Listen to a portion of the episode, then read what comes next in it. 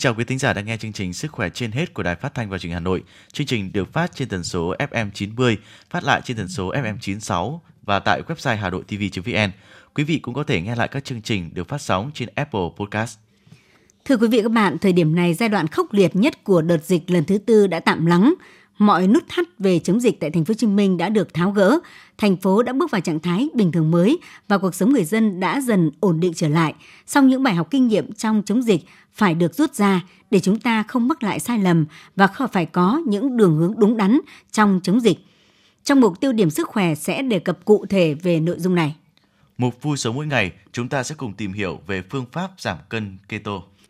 Trong mục Bí mật hạnh phúc, mời quý vị nghe bài viết của tác giả Thiên Lam có nhan đề Nơi hạnh phúc nhân đôi.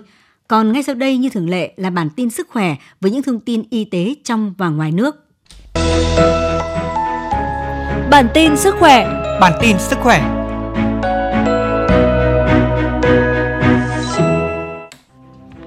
Thưa quý vị và các bạn, Bộ Y tế vừa có công điện về việc đảm bảo khả năng thu dung điều trị của cơ sở khám chữa bệnh các tuyến để thích ứng an toàn, linh hoạt, kiểm soát hiệu quả dịch COVID-19.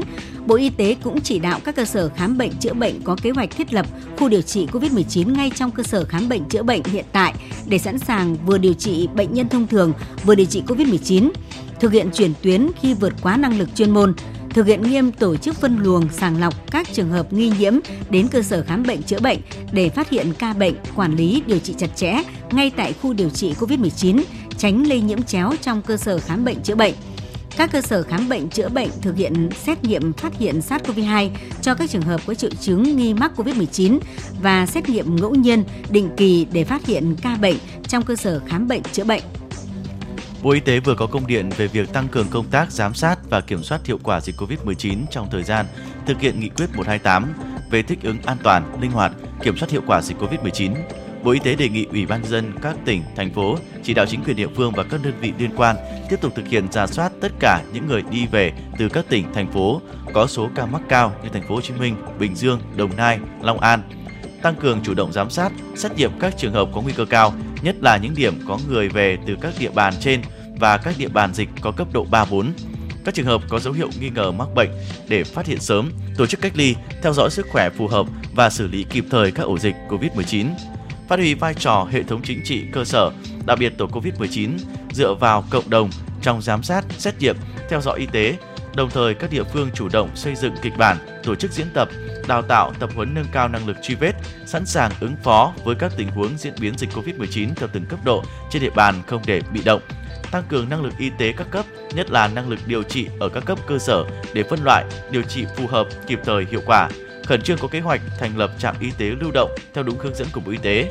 Thường xuyên tổ chức thực hiện việc đánh giá, cập nhật và công bố cấp độ dịch để có biện pháp y tế hành chính phù hợp với từng cấp độ, từng địa bàn trên phạm vi nhỏ nhất có thể. Bộ Y tế vừa có công điện gửi các tỉnh thành về việc triển khai tiêm chủng vaccine phòng COVID-19 để đảm bảo sử dụng vaccine nhanh chóng hiệu quả, tăng nhanh diện bao phủ trong thời gian sớm nhất cho nhóm nguy cơ để có thể từng bước mở rộng đối tượng tiêm chủng cho trẻ em dưới 18 tuổi. Bộ Y tế đề nghị Bí thư tỉnh ủy, thành ủy, Chủ tịch Ủy ban dân các tỉnh thành phố tiếp tục chỉ đạo các đơn vị khẩn trương tiêm chủng bao phủ cho toàn bộ đối tượng từ 18 tuổi trở lên, tiêm mũi 2 cho những người đã tiêm mũi 1 đủ thời gian, ưu tiên cho các đối tượng từ 50 tuổi trở lên, đảm bảo an toàn hiệu quả. Đối với việc triển khai tiêm chủng vaccine phòng COVID-19 cho trẻ em từ 12 đến 17 tuổi, Bộ Y tế đề nghị Bí thư tỉnh ủy, thành ủy, Chủ tịch Ủy ban dân các tỉnh, thành phố chỉ đạo các đơn vị liên quan lập kế hoạch tiêm vaccine phòng COVID-19 cho trẻ em từ 12 đến 17 tuổi theo lộ trình đã được Bộ Y tế hướng dẫn tại công văn số 8688 ngày 14 tháng 10 năm 2021. Trong 9 tháng năm 2021, CDC Hà Nội đã tổ chức hai lớp tập huấn hướng dẫn sử dụng test nhanh kháng nguyên COVID-19 cho hơn 120 nhân viên y tế làm công tác xét nghiệm tại các trung tâm y tế quận, huyện, thị xã để giúp nhân viên y tế tuyến cơ sở có thể triển khai thực hiện trực tiếp tại thực địa. Ngoài ra, CDC Hà Nội cũng tổ chức các lớp tập huấn về quy trình tiếp nhận, vận chuyển, bàn giao người cách ly và công tác tiêm chủng vaccine phòng COVID-19. Phối hợp triển khai, tập huấn, hướng dẫn thiết lập, vận hành khu cách ly tập trung cho các quận, huyện, Ba Đình, Cầu Giấy, Đống Đa, Thanh Xuân, Hoài Đức, Bên hành lang Quốc hội, đại biểu Quốc hội Nguyễn Lân Hiếu Giám đốc Bệnh viện Đại học Y Hà Nội đã trao đổi báo chí liên quan tới kế hoạch tiêm vaccine phòng COVID-19 cho trẻ em. Theo Phó Giáo sư Tiến sĩ Nguyễn Lân Hiếu, những người trẻ được chọn tiêm nên ở độ tuổi từ 16 đến 18 là học sinh cấp trung học phổ thông bởi cơ thể các em đã phát triển hoàn chỉnh nên nguy cơ mắc bệnh không khác gì người trẻ trên 18 tuổi và nguy cơ chuyển biến nặng cũng gần như tương tự. Đối với trẻ từ 12 tuổi trở lên, theo Phó Giáo sư Tiến sĩ Nguyễn Lân Hiếu, nên thực hiện tiêm những trường hợp có yếu tố nguy cơ như béo phì, bệnh nền. Còn các trường hợp khác nên dựa vào nguyện vọng nhu cầu của gia đình và chưa nên tiêm cho trẻ từ 1 đến 3 tuổi. Trên thế giới hiện nay, việc tiêm vaccine cho trẻ từ 12 đến 18 tuổi đã thống nhất và bằng chứng khoa học, độ an toàn hiệu quả đã rõ. Với trẻ dưới 12 tuổi vẫn đang còn nghiên cứu, do đó chúng ta không nên vội. Phó giáo sư tiến sĩ Nguyễn Lân Hiếu nêu kinh nghiệm khi công tác ở Bình Dương cũng đã thống kê tỷ lệ trẻ dưới 12 tuổi bị nhiễm bệnh và chuyển nặng rất ít, chủ yếu là các cháu bị bệnh nền. Hàng chục triệu găng tay y tế giả hoặc đã qua sử dụng đã được nhập khẩu từ Thái Lan vào Mỹ trong thời gian dịch Covid-19 hoành hành. Cuộc điều tra kéo dài nhiều tháng do hãng tin CNN tiến hành xuất phát từ đơn tố giác hồi đầu năm nay của một công ty Mỹ gửi cho các cơ quan chức năng sau khi nhận được một lô hàng găng tay bẩn từ Thái Lan. Theo đó, một số doanh nghiệp hoạt động bất hợp pháp tại Thái Lan, những lao động nhập cư tham gia quá trình giặt tẩy và tìm cách làm mới găng tay y tế dùng một lần. Do nhu cầu toàn cầu đối với mặt hàng này tăng cao, các sản phẩm kém chất lượng này sau đó đã được chuyển đến nhiều quốc gia khác nhau. Theo hồ sơ nhập khẩu và các nhà phân phối đã mua chúng, hàng triệu găng tay y tế giả hoặc đã qua sử dụng như vậy đã được chuyển đến Mỹ. Hiện chưa có báo cáo nào về việc có bất kỳ nhân viên y tế hoặc bệnh nhân nào tại Mỹ bị tổn hại sức khỏe do sử dụng găng tay lây nhiễm bẩn. Hãng tin CNN cũng cho biết các cuộc điều tra hình sự đang được nhà chức trách Mỹ và Thái Lan tiến hành. Một phân tích mới nhất cho thấy đối với biến thể Delta, khả năng miễn dịch nhờ tiêm vaccine hay do từng mắc COVID-19 gần như tương đương nhau. Văn phòng Thống kê Quốc gia Mỹ đã công bố kết quả từ một cuộc phân tích phức tạp để tìm ra câu trả lời cho vấn đề này. Dữ liệu được tổng hợp thông qua việc xét nghiệm SARS-CoV-2, truy vết tiếp xúc với các phương pháp khác để xác định tình trạng tiêm chủng cũng như có từng mắc bệnh trước đó của những người tham gia khảo sát. Trong giai đoạn từ giữa tháng 5 đến giữa tháng 8 năm 2021, thời điểm biến thể Delta lây lan nhanh chóng, tiêm chủng đầy đủ sẽ giảm nguy cơ mắc bệnh từ 60 đến 70%. Hiệu quả bảo vệ tương tự ở người từng nhiễm SARS-CoV-2 và chưa tiêm chủng 65 đến 77%. Trong cả hai giai đoạn nghiên cứu, hai liều vaccine COVID-19 vẫn mang lại hiệu quả bảo vệ trước SARS-CoV-2 cao hơn một liều. Theo The Guardian, kết quả của phân tích có thể gây ra các cuộc tranh luận về việc bắt buộc tiêm chủng, nhưng điều quan trọng là các quyết định phải dựa trên những phân tích chính xác nhất. Việc tiêm quá sớm mũi vaccine tăng cường trong thời gian dưới 6 tháng kể từ mũi đầu tiên sẽ không gây hại cho cơ thể, nhưng cũng không hữu ích. Đây là khuyến cáo từ chuyên gia dịch tễ của Nga. Theo khuyến cáo thì cơ thể người không chỉ có các cơ chế cho phép sản xuất ra một lượng kháng thể mà còn có khả năng kiểm soát mức kháng thể này. Vì vậy, việc tiêm liều tăng cường cho một người đang có lượng kháng thể cao thì mức kháng thể chỉ tăng không đáng kể. Mức 6 tháng sẽ là thời gian tối thiểu để tiêm mũi tăng cường. Theo các chuyên gia nghiên cứu, việc tiêm mũi tăng cường sau ít nhất 6 tháng kể từ mũi tiêm thứ hai sẽ mang lại lợi thế miễn dịch, tăng cường thời gian bảo vệ đạt được của các loại vaccine hiện có. Hồi cuối tháng 9 thì Mỹ cũng đã cho phép tiêm vaccine thứ ba của Pfizer BioNTech cho người từ 65 tuổi trở lên và những người có nguy cơ cao vì bệnh nặng do bệnh lý nền hoặc có nguy cơ phơi nhiễm cao so với tính chất công việc của mình như nhân viên y tế, nhân viên bán hàng tạp hóa. Trong khi đó thì ngày 21 tháng 10, Forbes đưa tin các kết quả sơ bộ từ các thí nghiệm lâm sàng giai đoạn cuối cho thấy việc tiêm nhắc lại vaccine COVID-19 của Pfizer và BioNTech có hiệu quả cao trong việc ngăn ngừa các triệu chứng tới 95,6%. Đây là kết quả đáng ấn tượng được thử nghiệm lâm sàng trên 10.000 người có độ tuổi từ 16 trở lên. Thử nghiệm được tiến hành vào thời điểm mà biến thể Delta của COVID-19 đang phổ biến và cho hiệu quả nhất quán bất kể tuổi tác, giới tính, dân tộc và các yếu tố khác.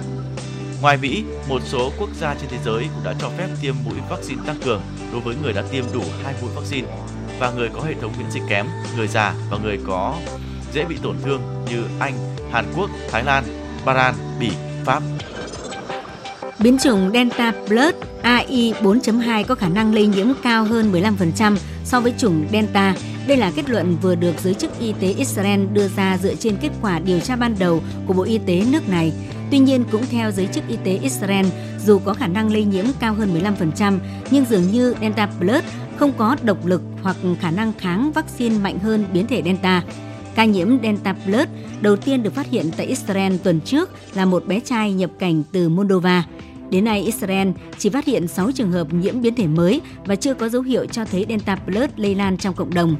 Biến chủ Delta Plus được các nhà khoa học Anh xác định tháng trước, nó chưa được coi là biến chủng đáng quan tâm hay đáng lo ngại.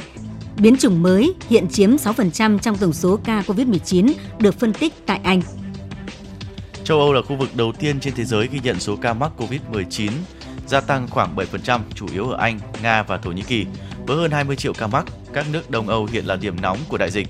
Latvia ngày 21 tháng 10 trở thành nước đầu tiên tại châu Âu một lần nữa áp dụng phong tỏa do các ca mắc mới tăng vọt chưa từng có tiền lệ. Theo WHO, tỷ lệ tiêm chủng vaccine không đồng đều hiện là mối đe dọa lớn với châu Âu. Những người mắc bệnh trong làn sóng dịch lần này là những người trẻ chưa tiêm vaccine, sau đó lây lan sang cho những người lớn tuổi trong gia đình. Ngoài ra, chính sách nới lỏng giãn cách là sự thiếu hụt nguồn lực xét nghiệm ở những nước có thu nhập thấp cũng là nguyên nhân khiến số ca bệnh tăng cao. Tiêu điểm sức khỏe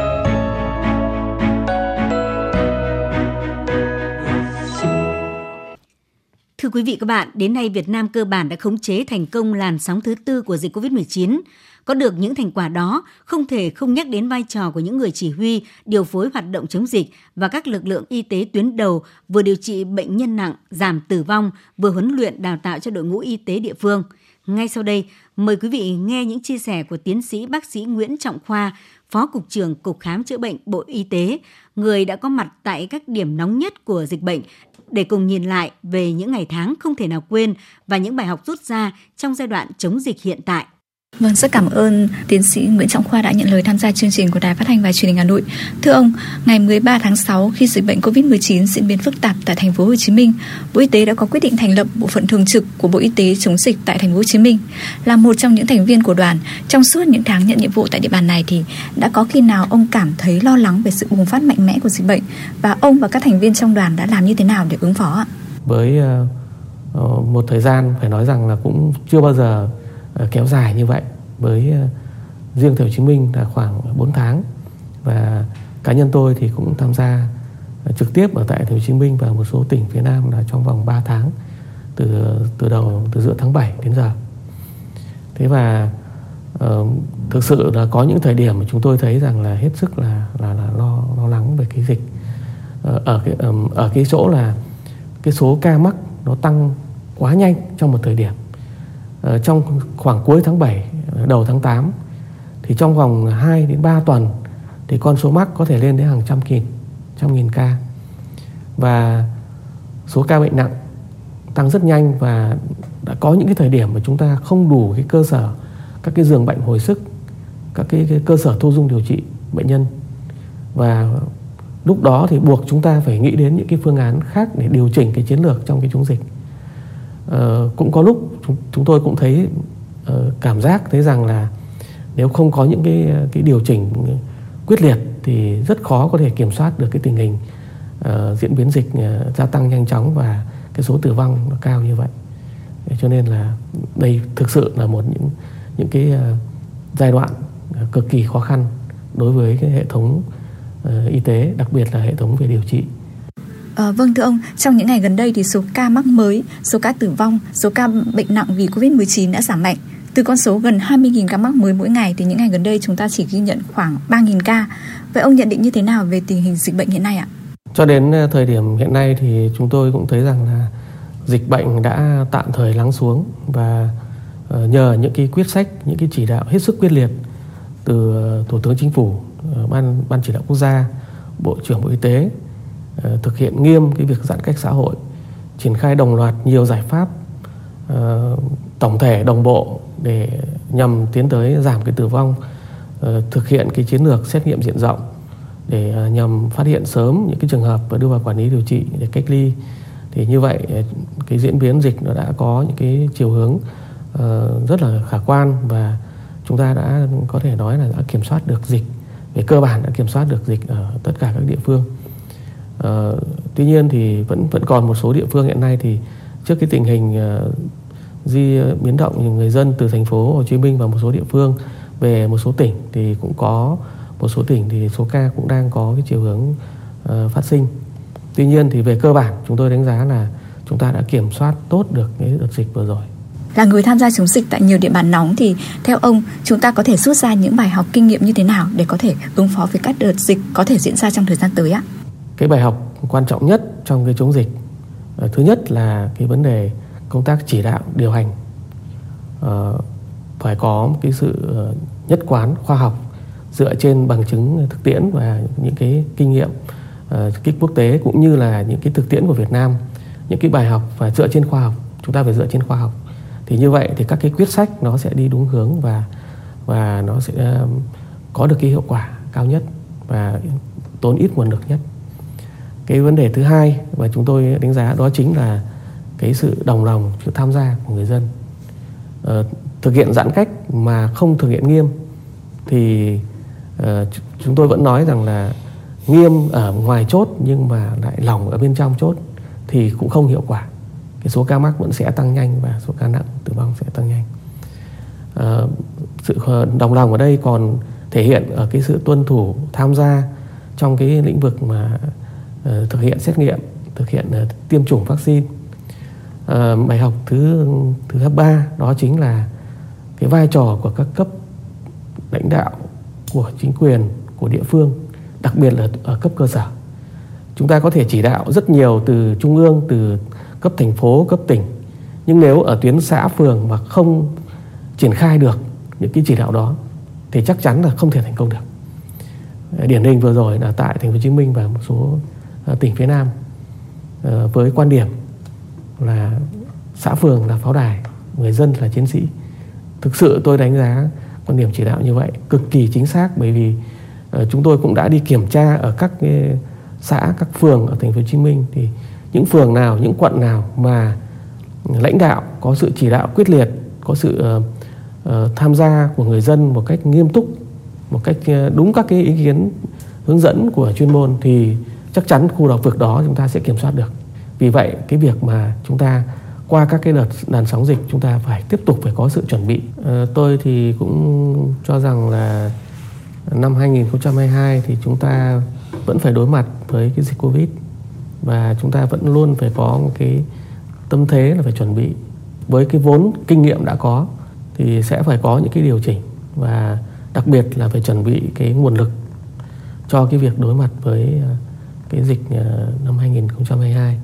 Tôi nghĩ là chưa chưa hết được chưa thể hết được à, tuy nhiên thì với những kinh nghiệm đặc biệt là nếu chúng ta có một cái độ bao phủ vaccine tốt và sự chuẩn bị về hệ thống điều trị rồi các cái điều kiện nguồn lực và kinh nghiệm trong cái uh, dự phòng cũng như là về xét nghiệm uh, thì tôi tin rằng là nó cũng sẽ đỡ căng thẳng hơn đợt vừa rồi. Dạ vâng, xin trân trọng cảm ơn ông.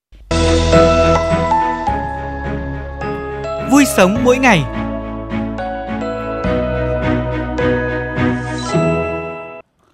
Quý vị thính giả thân mến, chế độ ăn ketogenic vẫn được gọi là keto, giảm cân đang được nhiều chị em theo đuổi. Tuy nhiên thì theo khuyến cáo của chuyên gia dinh dưỡng, một chế độ ăn không thể áp dụng với tất cả mọi người, cần cẩn trọng tránh những hệ lụy đáng tiếc. Khi ăn theo phương pháp keto, chúng ta sẽ phải loại bỏ tinh bột trong khẩu phần ăn hàng ngày. Cách ăn này làm cạn kiệt nguồn glucose của cơ thể, buộc nó phải đốt cháy chất béo và tạo nguồn năng lượng thay thế, được gọi là ketonis. Trong chế độ ăn keto, tinh bột chỉ chiếm dưới 10% tổng năng lượng, protein khoảng 20%, còn lại là các chất béo. Chỉ trong vòng một thời gian ngắn thì một số người bạn của chúng tôi cũng đã chia sẻ giảm được từ 2 cho đến 3 kg, thậm chí là 10 kg. Điều này đã khiến cho keto được xem như biện pháp thần thánh cho nhiều người giảm cân béo phì. Và chúng ta hãy cùng nghe những ý kiến của chị Nguyễn Thanh Hương, một người đã giảm được 4 kg sau 2 tháng ăn keto triệt để. Mình cũng rất là béo thế nên đâm ra là được cô ờ, ruột của mình giới thiệu thì thấy hiệu cái hiệu quả rất là cao nhất là trong cái việc giảm cân thì sau khi ăn keto thì mình đã giảm được 4 ờ, cân trong khoảng 2 tháng. Vâng thưa quý vị, 2 tháng có thể giảm 4 kg lại không phải luyện tập vất vả hay là phải kiêng cữ khổ sở. Các chuyên gia y tế thì có ý kiến như thế nào về phương pháp ăn uh, giảm cân này? Chúng ta hãy cùng lắng nghe ý kiến của tiến sĩ bác sĩ Trương Hồng Sơn, Viện trưởng Viện Y học ứng dụng Việt Nam về vấn đề này. Keto thì là một trong những giải pháp khá là tốt để mà giảm cân. Lý do là bởi vì là chúng ta biết rằng trong cái tổng năng lượng ấy, thì riêng cái năng lượng từ glucid thì nó sẽ cung cấp cỡ khoảng 2 phần 3 như vậy là chúng ta thấy rằng là nếu mà chúng ta giảm thịt giảm mỡ thì cùng lắm chúng ta chỉ giảm được ở trong cái một phần ba cái thôi. Mà muốn giảm được năng lượng nhanh thì đương nhiên phải tập trung vào giảm vào cái phần về glucid là cái phần ờ, phần cung cấp nhiều năng lượng nhất. À, chính vì thế thì nếu mà đã giảm cân thì đương nhiên sẽ phải dùng dùng giảm glucid. Tuy nhiên thì giảm như thế nào là câu chuyện. Bởi vì giảm à, áp dụng keto tức là giảm glucid ấy, nó có mấy cái nguy cơ nguy cơ thứ nhất của nó là nó khi mà giảm các cái lượng glucid ấy, thì nó sẽ giảm một số các vitamin. À, đấy là cái điểm thứ nhất. Và cái những cái vitamin này thì nó có thể tham gia vào một số bộ phận chuyển hóa trong cơ thể một số cái quá trình chuyển hóa. Thứ hai nữa là áp dụng cái keto ấy thì chúng ta thấy là glucid nó cung cấp năng lượng cho não. Vì vậy một số bạn sẽ có cảm giác bị đau đầu vừa thưa quý vị, một số bác sĩ và chuyên gia y tế thì cho rằng keto giúp giảm cân nhanh nhưng không chứng tỏ được hiệu quả hơn so với các chế độ ăn kiêng khác về lâu dài. Thậm chí nhiều người còn lo ngại bởi vì nó khuyến khích tiêu thụ những thực phẩm giàu chất béo bão hòa, yếu tố nguy cơ liên quan đến bệnh tim mạch, đồng thời lại cấm nghiêm ngặt những thực phẩm giàu dinh dưỡng khác như các loại đậu, hoa quả, rau có tinh bột và các loại ngũ cốc. Một số bác sĩ thì cũng cho rằng ăn nhiều thịt khiến cho bụng khó chịu và tác động không tốt đến chức năng của gan và thận. Nếu ăn theo chế độ keto có thể khiến cơ thể thiếu chất natri, kali, magie, canxi, vitamin và chất xơ, tăng cường nguy cơ bị bệnh xương, tim mạch và thận. Tiến sĩ bác sĩ Trương Hồng Sơn cũng cho biết mỗi người sẽ có một ngưỡng khác nhau trong việc ăn giảm cân keto. Mỗi người nó sẽ có một ngưỡng khác nhau. Có những bạn sẽ xuống nửa bát một bữa, các bạn có thể xuống được một phần ba nhưng mà phải tùy thuộc vào tính sức khỏe của mình. Và chúng ta phải kiểm tra những cái, ngay cả những cái xét nghiệm để đánh giá xem là chúng ta thiếu thừa như thế nào. Thứ ba nữa là cái keto ấy, nó có một điểm yếu là nếu mà chúng ta dừng cái chế độ à, ăn ít tinh bột thì lập tức nó sẽ béo lại khá là nhanh. Thế vì vậy là câu chuyện không phải là dùng một cách dừng một cách triệt để. Hãy cố gắng là giảm cái lượng tinh bột đến một mức hợp lý và duy trì ngưỡng lượng đấy một cách lâu dài. Đấy thì hơn là chúng ta sẽ dừng một cách gần như tuyệt đối. Bởi chúng ta nếu tuyệt đối ấy, chúng ta thấy rằng là cái tinh bột nó xung quanh chúng ta rất là nhiều nó không chỉ có ở cái vấn đề về uh, chúng ta nếu nói glucid ấy, ờ, gluco ấy thì nó không chỉ chỉ là trong cơm nó trong mì trong cháo thậm chí ngay cả ví dụ như chúng ta thấy một thức ăn ví dụ như gà rán chẳng hạn thì bao bột nó cũng là bên ngoài. Thế rồi là tinh bột nó còn đến từ hoa quả nó còn đến từ rất là nhiều các nước ngọt. Các bác sĩ thì cũng đưa ra lời khuyên với những ai muốn thử chế độ ăn keto cụ thể hạn chế những thực phẩm giàu chất béo bão hòa như bơ thịt và format tập trung vào các thực phẩm giàu các chất béo không bão hòa như dầu ô liu cá biển các loại hạt thịt gà và bơ Đồng thời, hãy tham khảo thêm ý kiến của bác sĩ hoặc một chuyên gia dinh dưỡng và tự hỏi bản thân liệu có sẵn sàng cam kết để theo đuổi một chế độ ăn kiêng lâu dài. Bí mật hạnh phúc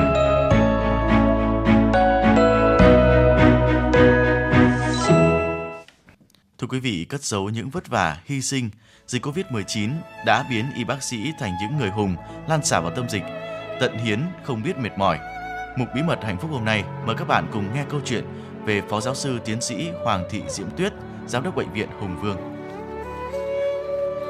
Gần một năm rưỡi trước, Bệnh viện Hùng Vương chỉ tiếp nhận chưa đầy 10 ca sản phụ nhiễm COVID-19. Nhưng từ tháng 7 năm 2021, số ca sản phụ nhiễm COVID-19 tăng đột biến. Bệnh viện Hùng Vương nhận nhiệm vụ chia đôi cơ sở để thu dung điều trị cho sản phụ không may nhiễm bệnh. Số giường ban đầu là 120 giường đã liên tục phải bổ sung đáp ứng ngày điều trị. Có ngày cao điểm lên 200 ca một ngày. Trung bình mỗi ngày có 40 đến 50 sản phụ nhập viện, ai nấy cũng rất sốc. Khó khăn thử thách hơn một người nhiễm Covid-19 bình thường. Với các sản phụ, đặc biệt là ở 3 tháng cuối thai kỳ, đối mặt với mọi nguy cơ khi phải vào bệnh viện điều trị. Bác sĩ Tuyết cho biết, thai phụ có nhu cầu oxy rất cao để nuôi bào thai và nhu cầu này tăng gấp đôi vào những ngày tháng cuối. Virus tấn công làm tổn thương phổi sẽ làm suy hô hấp ở người bình thường thì với sản phụ tình trạng này sẽ trở nên nguy hiểm rất cao. Mẹ suy hô hấp, thai nhi sẽ suy hô hấp theo. Mỗi buổi sáng, Phó giáo sư tiến sĩ Hoàng Thị Diễm Tuyết cùng các đồng nghiệp giao ban phân tích từng trường hợp nặng để có phương án xử trí tốt nhất để cố gắng tối đa bảo toàn tính mạng cho mẹ con sản phụ. Tuy nhiên những người tuyến đầu cũng chịu bao tổn thương khi có nhiều ca diễn biến nhanh, không thể làm gì để cứu chữa. Trong đại dịch này, có nhiều cái lần đầu tiên chị và đồng đội phải kiên trì ứng phó với tình thế nguy hiểm luôn đến bất ngờ. Có trường hợp sản phụ sau khi được mổ lấy thai thành công, cả ekip vỗ tay mừng rỡ, nhưng chỉ vài sau khi sinh vài tiếng, sản phụ bất ngờ trở nặng, sốc nhiễm trùng, suy hô hấp nặng.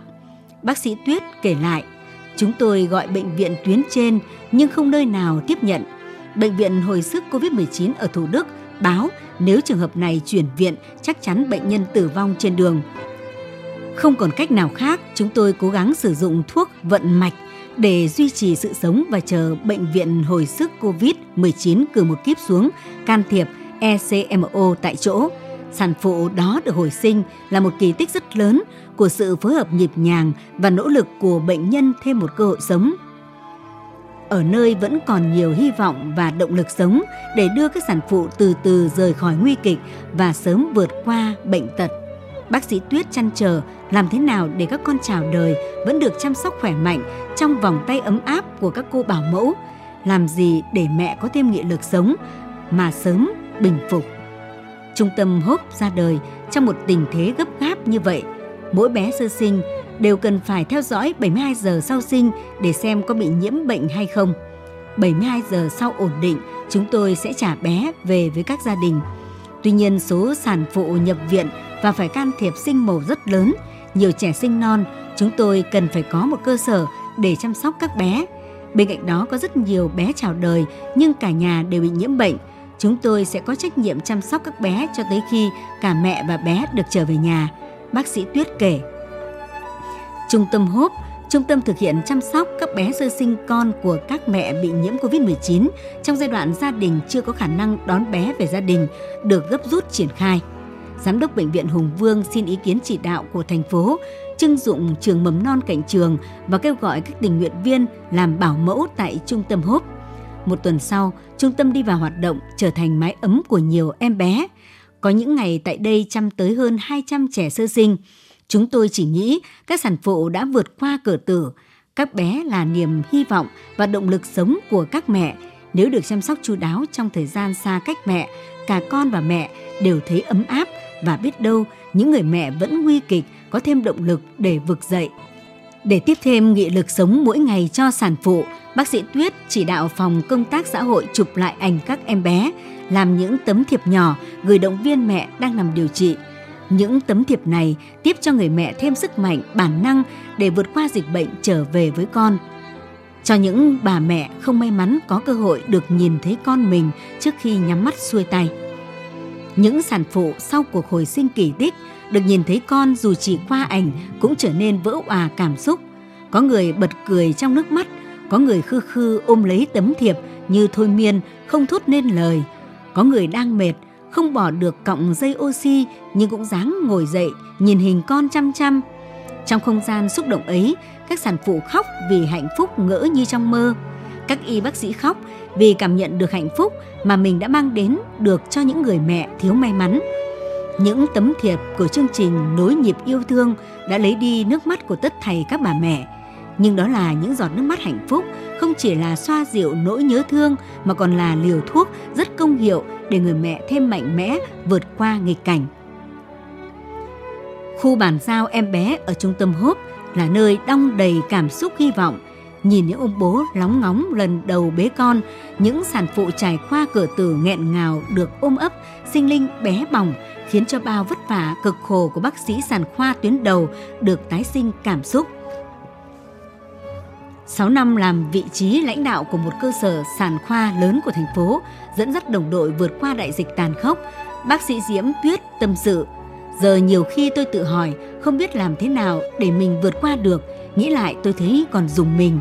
Chỉ cầu mong không bao giờ quay lại những tháng ngày như thế nữa, cầu mong dịch bệnh mau qua đi để Covid-19 không còn lấy của bất kỳ ai thứ gì, để các gia đình không còn phải gánh chịu nỗi đau chia ly. Quý vị thính giả thân mến, đến đây thì chương trình Sức khỏe trên hết hôm nay cũng xin được phép khép lại. Cảm ơn sự đồng hành cùng quý vị trong 30 phút vừa qua. Mọi câu hỏi cũng như bài viết quý vị có thể gửi về hòm thư sức khỏe trên hết hà nội a gmail.com. Chương trình do biên tập viên Hoa Mai, phát thanh viên Thanh Hiền Bảo Nhật, kỹ thuật Mạnh Thắng thực hiện. Thân ái chào tạm biệt.